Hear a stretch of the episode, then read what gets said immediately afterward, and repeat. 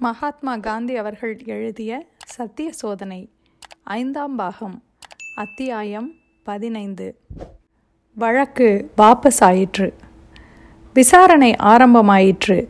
அரசாங்க வக்கீல் மேஜிஸ்ட்ரேட் முதலிய அதிகாரிகள் எல்லாம் திகைத்து கொண்டிருந்தார்கள். என்ன செய்வதென்பதே அவர்களுக்கு புரியவில்லை.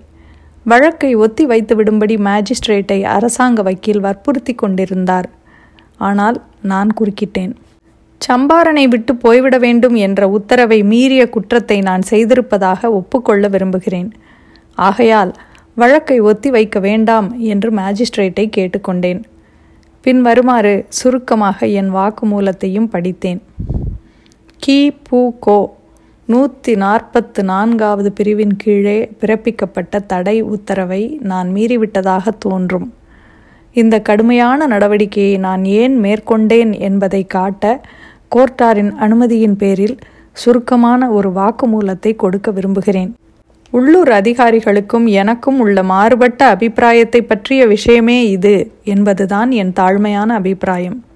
உயிர்கள் மீது இரக்கம் கொண்டு தேசிய சேவை செய்வது என்ற நோக்கத்தின் பேரில்தான் நான் இந்தியாவிற்கு வந்தேன்.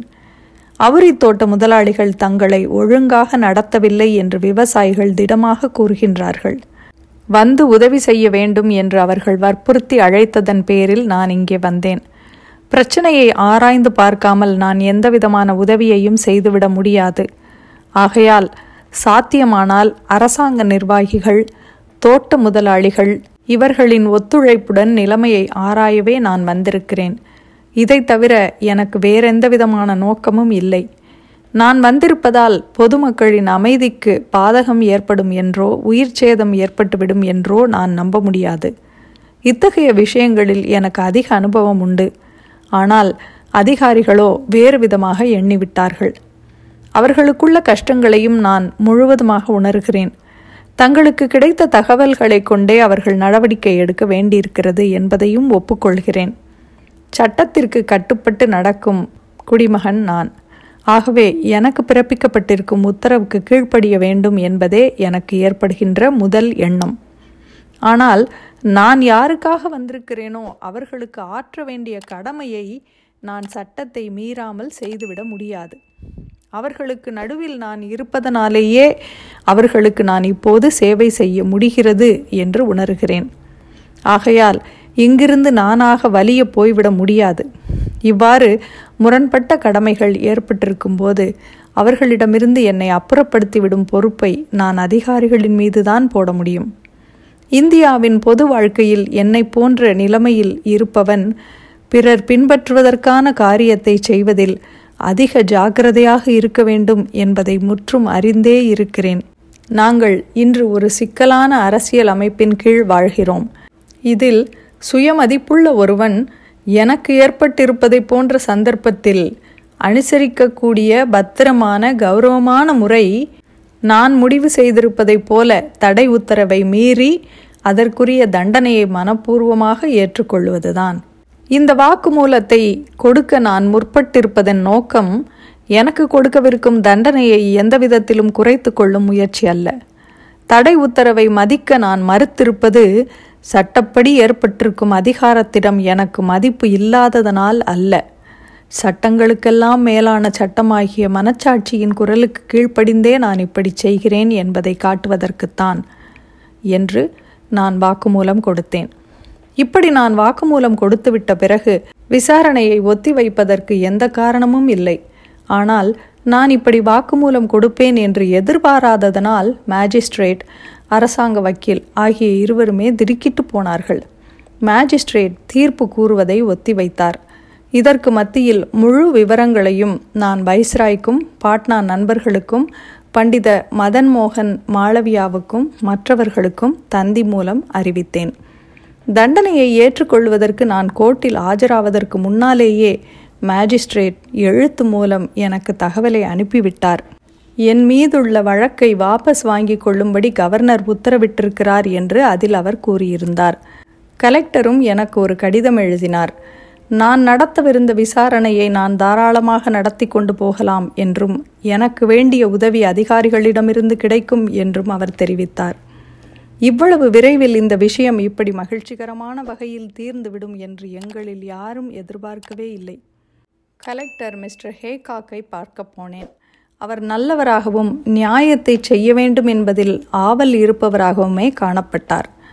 பார்க்க விரும்பும் ஆவணங்களை நான் கேட்கலாம் என்றும் நான் விரும்பும் போதெல்லாம் தம்மை வந்து பார்க்கலாம் என்றும் அவர் கூறினார். இப்படி சாத்வீக சட்ட மறுப்பில் முதல் முதல் உதாரண பாடத்தை நாடு பெற்றது. சம்பாரனில் எங்கும் இதை குறித்தே பேசினார்கள். பத்திரிகைகளும் தாராளமாக எழுதின. இதனால் நான் மேற்கொண்ட விசாரணைக்கு எதிர்பாராத விளம்பரமும் கிடைத்தது. அரசாங்கம் நடுவு நிலைமை வகிக்க வேண்டியது என் விசாரணைக்கு மிகவும் அவசியமானது. ஆனால் பத்திரிகை நிருபர்களின் உதவியும் பத்திரிகைகளில் தலையங்கம் எழுதி ஆதரிப்பதும் இந்த விசாரணைக்கு தேவையில்லை. உண்மையில் சம்பாரனில் இருந்த நிலைமை மிக ஜாக்கிரதையாக கையாள வேண்டிய கஷ்டமான நிலைமை. ஆகையால் அதிகப்படியாக கண்டித்து எழுதிவிடுவதோ மிகைப்படுத்திவிடும் செய்திகளோ நான் அடைய முற்பட்டிருந்த லட்சியத்திற்கு தீமை விளைவித்துவிடக்கூடும் எனவே முக்கியமான பத்திரிகைகளின் ஆசிரியர்களுக்கெல்லாம் கடிதம் எழுதினேன். பிரசுரிக்க வேண்டியது அவசியம் என்று இருப்பதை நானே எழுதுவதாகவும் நிலைமையை அப்போதைக்கப்போது அவர்களுக்கு தெரிவித்து கொண்டிருப்பதாகவும் நான் எழுதியதோடு நிருபர்களை அனுப்பும் சிரமம் அவர்களுக்கு வேண்டாம் என்றும் நான் கேட்டுக்கொண்டேன். நான் சம்பாரனில் இருப்பதை அங்கீகரித்துவிட்ட அரசாங்கத்தின் போக்கு தோட்ட முதலாளிகளுக்கு அதிக அதிருப்தியை உண்டாக்கிவிட்டது என்பதை அறிவேன்.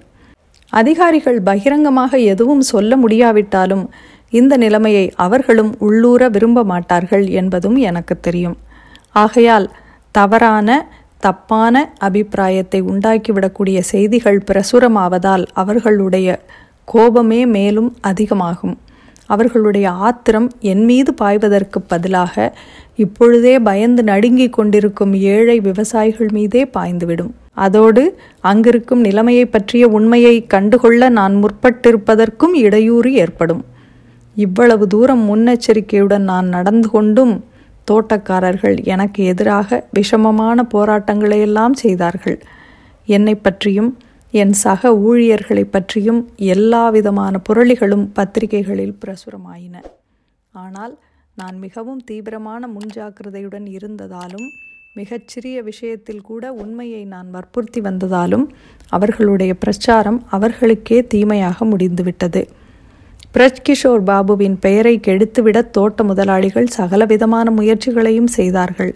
ஆனால் அவர் மீது எவ்வளவுக்கு எவ்வளவு அவதூறுகளை அவர்கள் கூறினார்களோ அவ்வளவுக்கு அவ்வளவு அவருக்கு மக்களிடையே மதிப்பு அதிகரித்தது.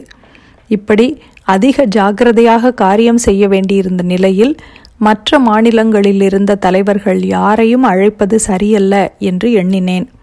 தமக்கு தகவல் அனுப்பியதும் நான் விரும்பும்போது உடனே வர தயாராக இருப்பதாக பண்டித மாளவியா எனக்கு வாக்குறுதி அனுப்பியிருந்தார். ஆனால் அவருக்கு நான் தொந்தரவு கொடுக்கவில்லை. இந்த போராட்டம் ஒரு அரசாங்க போராட்டம் ஆகிவிடாதபடி பார்த்து கொண்டேன். ஆனால் தலைவர்களுக்கும் முக்கியமான பத்திரிகைகளுக்கும் பிரசுரிப்பதற்காக அல்ல அவர்கள் அறிந்து கொள்வதற்காக அப்போதைக்கப்போது சமாச்சாரத்தை அறிவித்து வந்தேன். அரசாங்க கலப்பில்லாத ஒரு போராட்டத்தின் முடிவு அரசாங்கத்துக்கு பலனுடையதாகவே இருக்கலாம். ஆனால் அந்த போராட்டத்திற்கு அரசாங்க தோற்றத்தை அழித்து விடுவதானால் அதற்கு தீமையையே உண்டாக்கி விடுகிறோம் என்பதை பார்த்திருக்கிறேன். ஆகவே அரசாங்க கலப்பில்லாமல் வைத்திருப்பதனாலேயே அதற்கு உதவி செய்ய முடியும். மக்களுக்கு தன்னலமற்ற வகையில் எந்த துறையில் தொண்டு செய்தாலும் முடிவில் அது நாட்டிற்கு உதவி செய்வதாகவே இருக்கும். இந்த உண்மைக்கு சம்பாரன் போராட்டம் ஒரு சான்றாகும். இத்துடன் அத்தியாயம் பதினைந்து முடிவடைகிறது. மீண்டும் அத்தியாயம் பதினாறில் சந்திப்போம். நன்றி.